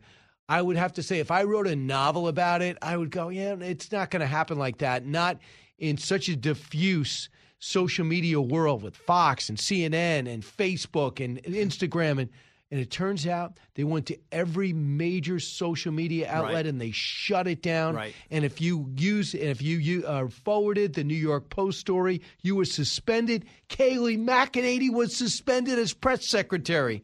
they they pulled it off. They pulled your account, and that's the whole thing. Is they pulled the New York Post ta- account for two plus weeks. They shut it down. They had zero evidence to back it up. You would think if you suspended somebody's account like the New York Post, which is read by millions of people, that you would have some kind of evidence. You would give the papers. You would give these people like Kayleigh McEnany due process. If you're gonna if you're gonna suspend them, fine. And Mark Zuckerberg goes, we you know we got this this vetting team. We do this. Do you really? Because your vetting team could have made two phone calls, three phone Right. calls, and and legitimized all of this. Instead, nobody, nobody was called. You didn't do anything to vet any of this. You were waiting for marching orders from the government, and the government wasn't about to come back out. And why didn't the FBI on day one? Why didn't the FBI, if there was no conflict in this, call Zuckerberg on day one and say, "Listen, this Hunter Biden laptop thing, we don't know if it's Russian disinformation or not." So, so how about this? Uh, so, Trace, let's say uh, you're in the FBI or, or NYPD, And after work, you talk around and you go, "Yeah, I hate Trump," I, and you, I, I go, "I love Trump." All right, I like the Mets. You like the Yankees. All right, fine. You like Right. the A's. You like the you, you like the Dodgers. All right, right. Okay. Well, how does it affect your job? Don't do your job that way. I mean, didn't you think you go through the academy, you go through all this training, you watch people mess up, you study the, to be in the FBI, the background checks you got to go through, right? And you just say, well, you know, if you know, I met Trace, and you know, he doesn't, he likes the Angels, right? You know, he, you know, he was pulling for McGovern in '72. Whatever it is, that's a side note. Don't don't let it affect my job. And that's exactly what happened. And if you told me this five years ago, I go maybe one or two. But now you have you ran through them and uh, Strzok and Page and McCabe and Clinesmith and and Comey. A- And why is it that every mistake the FBI makes, every time they kind of, why does it only affect one side of the political ideology? I mean, can't you make a mistake that benefits somebody on the, on the right side of the aisle for one time? You So- cannot just say every single mistake, oops, oops, oh, sorry, oh, yeah, oh, yeah, oh, shoot. Uh, again, it's all based on one hatred, one side hatred, and it's the conservatives. So, Republican senators also publicly scrutinized Thibault's alleged anti-Trump social media activity, uh, including a retweet of Lincoln Project's message they called Donald Trump a psychologically broken, embittered, and deeply unhappy man. You know, the Lincoln Project full of pedophiles, Right. Uh, and and corrupt players on the Republican side who should be disgraced now, but some are back as commentators. He also allegedly tweeted that he wanted to give Kentucky to the Russian Federation.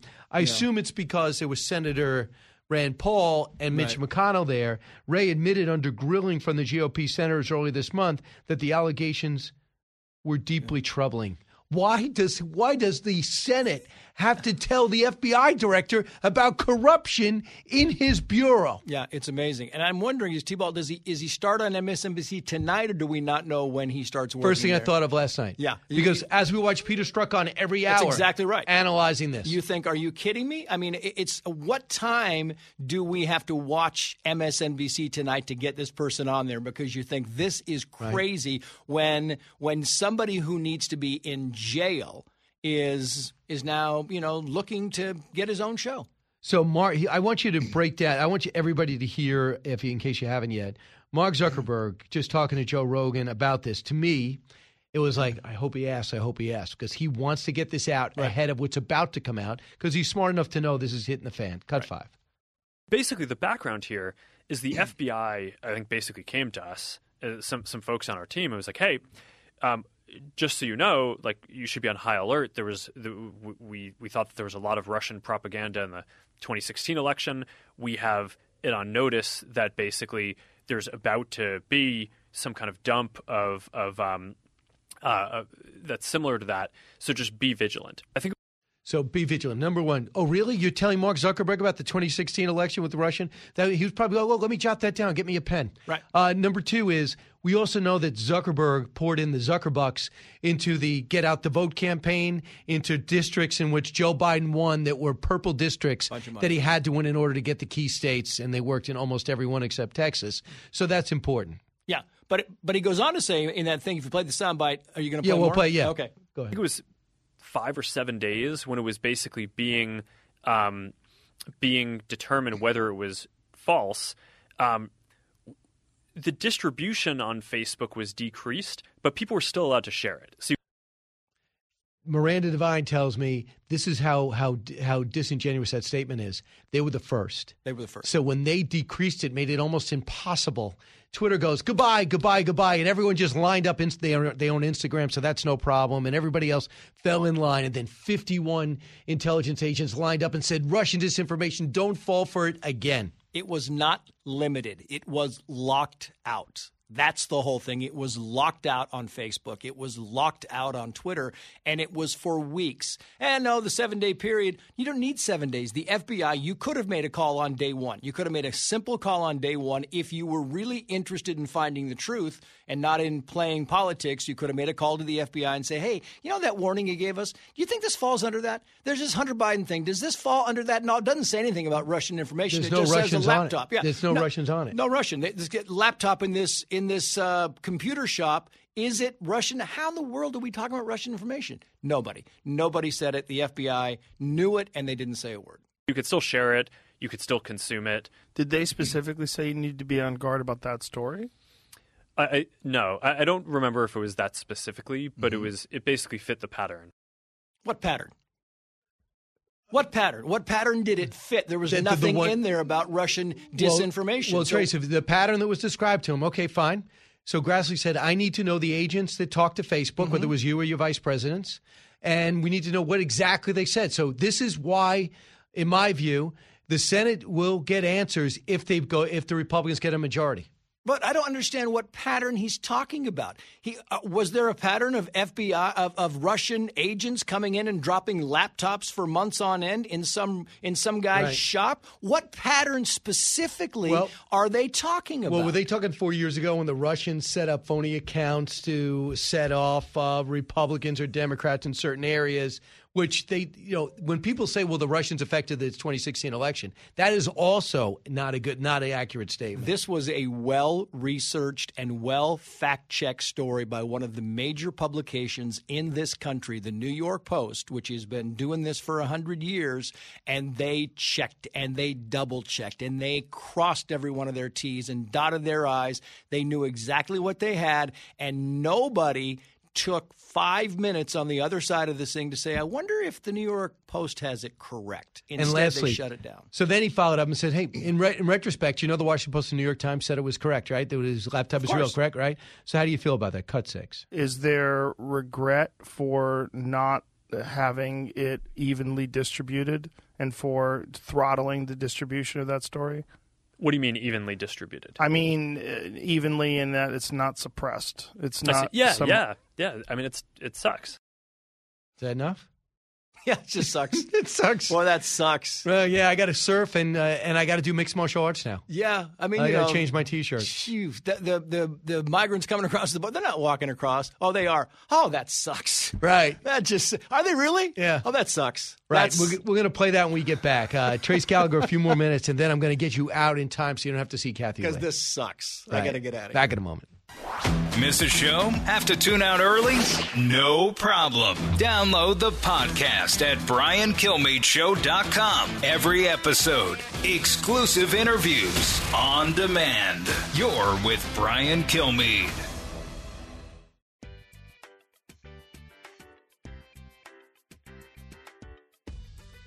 The more you listen, the more you'll know. It's Brian Kilmeade. So you were talking, Trace, uh, about the, the the idiocy of Novak Djokovic not being able to play in New York. At the same time, the press secretary, honestly, I'm not sure, honestly saying no one can just walk into this country when we're doing between two and four million since she took since her administration came in. What do you do? You think she's lying, or you think she's not lying and clueless? No, she's lying. She knows it. I mean, she knows the videotape is there. I mean, unless they absolutely are not watching it and, and they have forbidden them to watch any other channel except for CNN, MSNBC, and read the New York Times, there then she's lying. Nobody is that uninformed. We do this every single day. We've she been at the does read those notes. She had to read those notes. Well, I know, but that's the whole thing. Is is that you know that, that this is the pattern. This is the whole thing where Joe Biden say the border's not open. The border patrol chief will tell you in public the border's not open, and in private he'll say this is a crisis. The border's open. We need to handle this. But that's the whole thing. Is if you say it enough. Then a lot of people or some people will believe you, and that's the hope they have is to turn the to turn the election. Is that enough people will believe you that that's all that really matters. Well, I guess I guess so. I do feel as though the only way they'll get a message at the White House is if there's a massive red wave. Yeah. and then and then people cite that part of the reason, and Beto O'Rourke gets blown out in Texas. Right. And all these Hispanics continue to come over to Republicans, like the stats say. That'll be the key. When they realize this next generation of illegal immigrants doesn't want to vote for them. Right. But but you and I just talked about this in, in Los Angeles and in New York. These are both very deep blue cities, and they're not getting a conservative message. So the Biden administration can keep saying that they're not walking across the border because the people they're talking to, their voters, uh, are not watching us. They're not watching. CNN doesn't show the border crisis, nor does MSNBC. They see it only on Fox, but they're not watching Fox. And so the administration is convinced if they keep lying, lying, lying to them, then enough will believe them to, to change You on the tomorrow? Uh, I'm on tomorrow.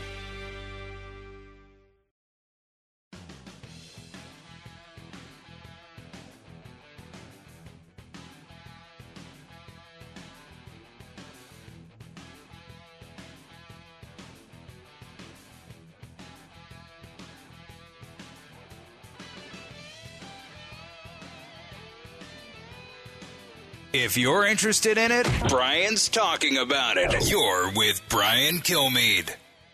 Hey, we are back, everyone. Uh, one eight six six four zero eight seven six six nine. Kathie Lee wants to talk to anybody or everybody. Uh, yes, Kathie Lee Gifford is here, host of the Jesus. Uh, she author, host of the Jesus I Know on Fox Nation. When is it today? I don't know. I think it's it's been around now for about f- four months or so. Is it still? Oh, that's streaming? the one you came in last yes, time. Yes, yes. But I also know you have a new movie. Uh, I have a you're brand co-author, wo- You're co-author of a brand new book called "The God of the Way." You were just on uh, Fox and Friends. Yes, this And one. should we just be honest and just say, I think uh, right afterwards you kind of yelled at me and said, "I guess we can't get on your radio show." Yeah. And little did I know. And I said, "Wow, I did. I did not know." And maybe sometimes people in television say that, but they know. I actually didn't know. And then Allison didn't know, and Eric didn't know. But Eric doesn't really talk to me. And and it turns out this is the first time we're hearing that you wanted to come on. So immediately we booked. We canceled everybody. Oh well, rightfully so. Right. You know, after all we've meant to one another Right. through the years. Right. No, you know, I always love to be with you. That's what I was. No, I was. So we were trying to maximize as many opportunities as we can without having going. You know, all Because you don't like coming to New York anymore. I don't. I don't. Uh, I mean, I have friends here, so I come because there are wonderful people still in New York City. Right. But the city is not the same. I've been here 40, I've lived here 40 years. I thought I'd stay a year. And it's, it's just, it's not going in the right direction. Uh, um, uh, there's just, uh, the- the problems are, are bigger. The homelessness is worse. The d- addictions are worse. Uh, the, I don't, we have to try something that's going to work. Right. You know, I mean, I don't tell people how to vote. It's not in my business how a person votes. But can we try stop just throw money at stuff with no solutions? Yeah, I it would doesn't think so. work. So you know, it's interesting from your perspective because you know the city so well, and yet you left. So when you come back, you have a fresh look at where you left it, and when it comes back, how long ago since you went been here, and now that you're back, what did you notice? You know what I noticed before I left, and I still have my home in Connecticut, and uh, but I don't live there anymore. It's not my residence. I I, I live in Tennessee, and um, I was I'd written a movie for my friend Craig Ferguson, brilliant, brilliant actor, comedian, and uh, we were going to be shooting it in the Highlands, and I wrote. Co-wrote all the music with a brilliant writer down in Nashville named Brett James, and so for a month, no, for a year, every month I was coming down to work in Nashville on weekends. Go back to the Today Show. On the weekends, I'd go uh, and work on the music, writing it, producing it, doing the videos, uh, all of that, recording it. And every time I'd get on the plane to come home, Brian, I'd go, "Why? I don't want to leave. Why am I so happy here?" Mm-hmm. It's it's it's a combination of the creativity. The, the the creativity is off the charts in in the Nashville area, more so than L.A. or New York for me has ever been. I don't know what it is, and that the people there are um, they let you be who you are. Mhm. It's the way America used to be when you could talk, disagree about something, but talk it over. You know, I went through two elections down there, and not once did I, I like have a fight over anything. People would say, after you vote, let's get together, have a drink, and write a song. Right. You know, but but they let you vote the way you want to vote. They let you. They'll talk about it and stuff, but they don't get in your face and cancel you and all. What? When did that happen? Yeah, I, I think I think the canceling thing. I think it's boomerang. It I think people. to. I think people are going enough. You know, no, this is stupid. because the people that started it are starting to get canceled. Yeah, how do you like it? Yeah. Yeah, yeah, yeah. And we all make mistakes for goodness sakes. We're human. Right. And I don't want to I don't want to live in a world where everybody's the same. I dropped out of the college I was going to because they're trying to cookie cutter Christianity. God went to a lot of trouble to make us all different and unique with different skills and gifts.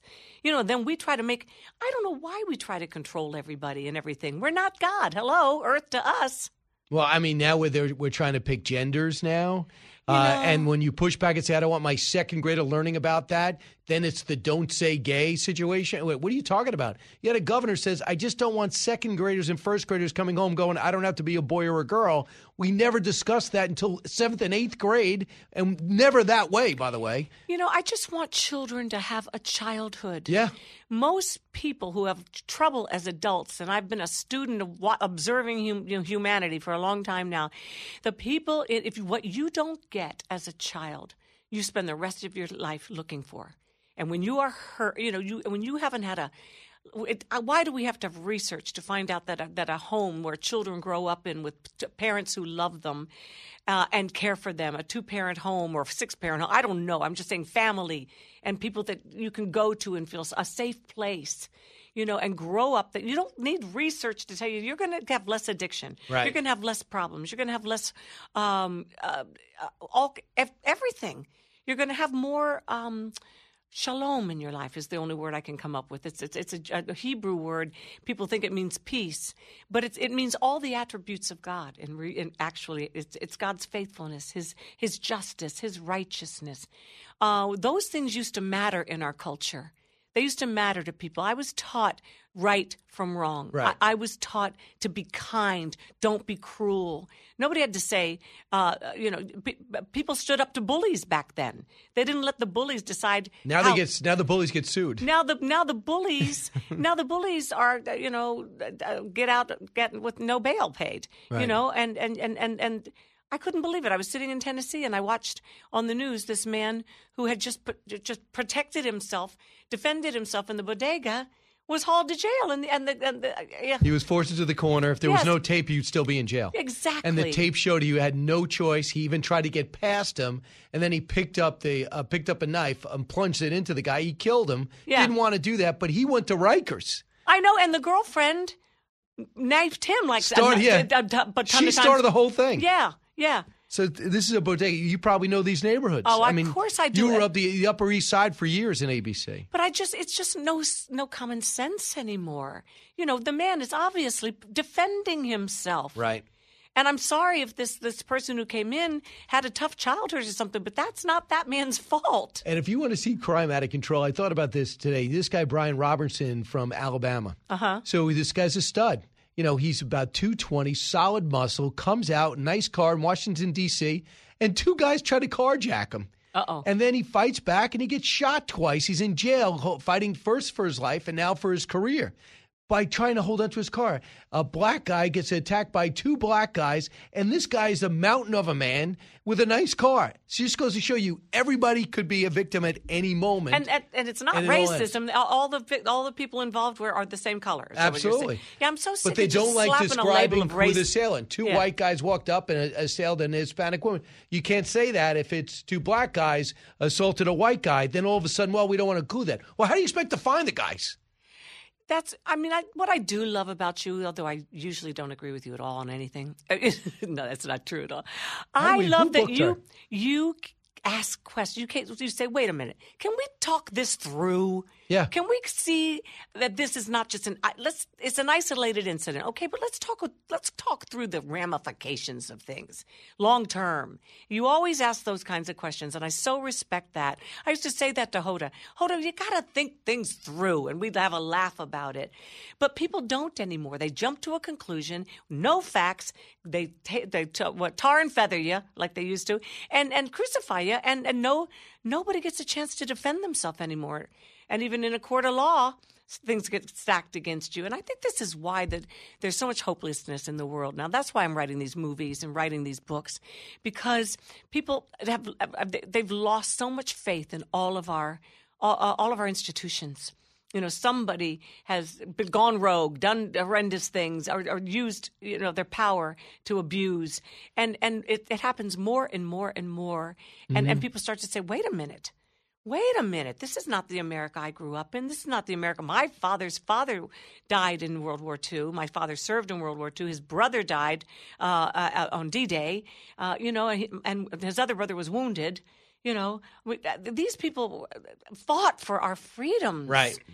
And I and we don't even, Taken for granted. We, we totally used to, taken for granted. So when I grew up, people used to say we used the big story I remember in social studies when I, and I never traveled. I went went to Montauk a few times. That was my travel as a child. so nice I remember them saying, "Well, when you travel, you'll find a lot of people don't like Americans." And the one thing was about because we think we're great. We walk around and those loud Americans. We thought we, you know, we think we're the culture of every. We, we think we walk on water. Um, well, that was Jesus. Right. I know. I'm pretty sure we don't have video, but I'm going to go by your word on that. So, so that was the one thing we heard about those ugly Americans when you go overseas. Don't talk loud. Don't demand people speak English. You know, just because you think you're in the best place, you don't have to tell everybody. Now all of a sudden things reversed. We were our own worst critic. The rest of the world is trying to pick up our self esteem. Going really because the world would not be uh, okay without you. If you guys don't start asserting yourself, we're going to be stuck with China and Russia as world leaders. I don't think anybody's happy about that. Well, I, I try not to talk politics because you know you, immediately lose half of your audience right away. I try to t- keep it on the fact that God loves you, whoever you are, wherever you are, and whatever you've done. Mhm. It's important, but at the same time, um, we've lost respect for one another and our each other's uh, opinions, and and um, I. I just want to get back to just common decency between people. I'm not a Republican. I'm not a Democrat. I started voting independently when I was when I first could at the age of 18. You know, I, I call it the looniverse because Right. there's l- l- people looniverse on the left, looniverse on the right. Somewhere i i the way things were, and I'm not a pie in the sky girl in rose colored glasses. There was a time when people could sit across a table from one another, have a laugh, share a drink, something, and discuss things with decency and, and kindness with one another, and may, and and uh, argue. Yeah, it, you could raise the decibel level, but you Right. know now they shoot you in a park when you're pr- practicing for foot for a baseball game or something. It's it's ridiculous. In the God of the Way, on a separate note, you you team up with a rabbi yes. and you explore what? Well, my my friend Rabbi Jason Sobel and I wrote a, a big selling book about, about five years ago. Nobody was more surprised than I was, and the rabbi. That was called "The Rock, the Road, and the Rabbi," and it was about my rabbinic studies in Israel and how they've changed my life, transformed me. You know, it, um, I grew up uh, in Western Christianity, basically, even though my father's father was Jewish. He was a Russian Jew. Um, uh, but I became a, a believer in Jesus when I was 12 years old, and as a as a young uh girl who had Jewish blood, of course, because of my father and my grandfather, um, uh, I I wasn't confused. A lot of people say, "Well, wait a minute, you're you have Jewish blood in you." Yes. Uh, uh, a lot of people do. you know, you go. It's easy to find out if you do. I have a lot of Jewish blood, and I had a lot of J- Jewish traditions also. And when my mother and father would go to Baltimore and buy the, the bread, and you know, we didn't we didn't keep we didn't go to temple, but we we weren't really Bible believing Christians either. We had a great reverence for God in our family. Although we found out years later that my daddy, as an eight year old little boy, had asked Jesus into his heart at a black church during Mhm. vacation Bible uh, school. And but my daddy also, as like a twelve year old kid, was stoned when he was walking around Annapolis, Maryland. People threw rocks at him and called him a Christ killer. So it's it's a confusing way to grow up, you know. I would say so. Yeah. So, um, so I am Jewish. I'm Jewish uh, by nationality, not nationality, by blood in some ways, and I'm also my on my mother's side. I'm, you know, whatever we were. It Doesn't matter. The point is, what do you believe? Right. And I believe that that Jesus. I know he was a Jew. We all know he was Jewish. He was a rabbi, so he was a good Jew.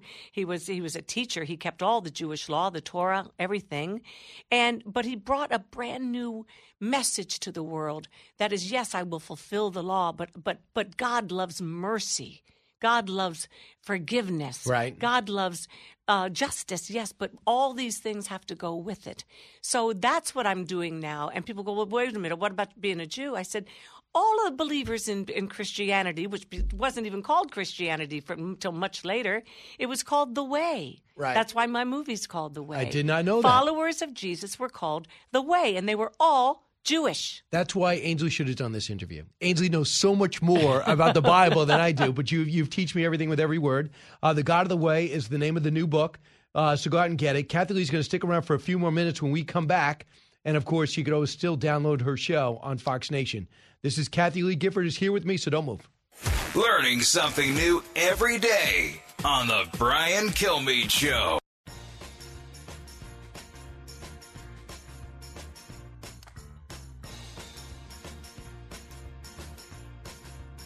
Radio that makes you think. This is the Brian Kilmeade Show. Kathie Lee Gifford has agreed, despite everybody telling her not to, it's bad for your career, to stay for one more segment. Uh, she is the host of Jesus I Know on Fox Nation right now, but her new book is out. It's called The Bible. Uh, it's called The God of the Way. Mhm. So just and a quick, film called The Way. That's the most important thing. The Okay. Way, the movie. I think the most important thing is you're here with me, but that's Well, my that's other my that. self-centered. Yes. Uh, just real quick about you. Do you miss being on with Hoda every day? Do sometimes things pop up in the news? You're such good friends. Do You say, "I wish I was on today." I don't miss coming into the city and doing the show anymore at all. No, it was. But what time. about actually the But I miss Hoda, on? and I What miss about the three cameras on? No, but honey, I don't. I, unless they're my cameras and I'm directing a movie. Now that's that. Now that's exciting. I did it for so many Right. years, and I'm so grateful for it. Most people say to me all the time, "How could you have left your dream job with Regis at the height of the success? Then you left your dream job with Hoda at the height of your success." I said, "You're assuming that that's my dream job. It Oh. never was. There were no talk show hosts when I was growing up. I wanted to be Hayley Mills and be in, in Walt Disney movies."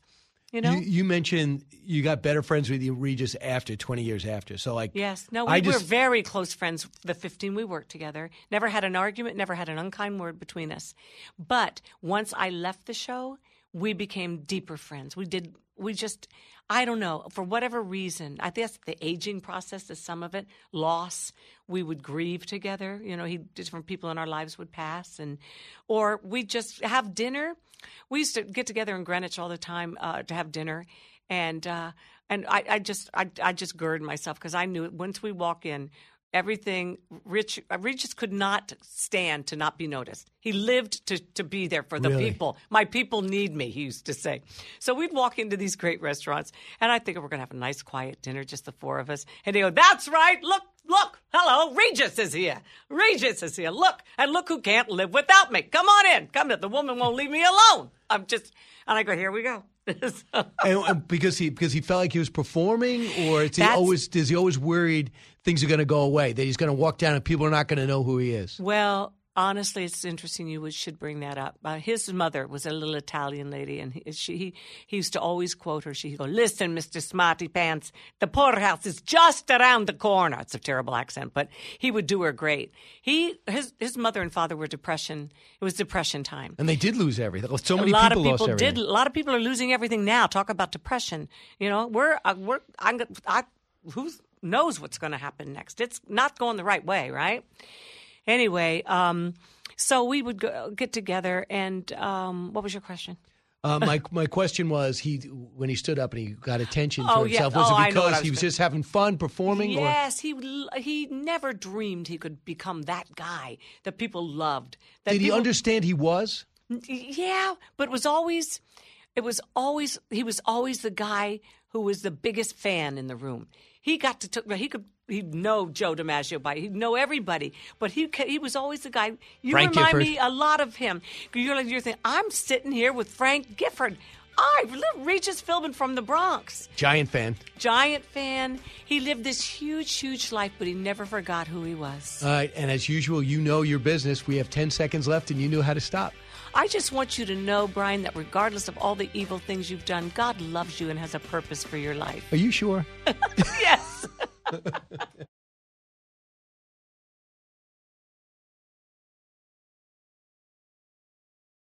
It's time to take the quiz. Five questions, five minutes a day, five days a week. Take the quiz every weekday at thequiz.fox and then listen to the quiz podcast to find out how you did. Play, share, and of course, listen to the quiz at thequiz.fox. Listen to the show ad free on Fox News Podcast Plus, on Apple Podcast, Amazon Music with your Prime membership, or subscribe wherever you get your podcasts.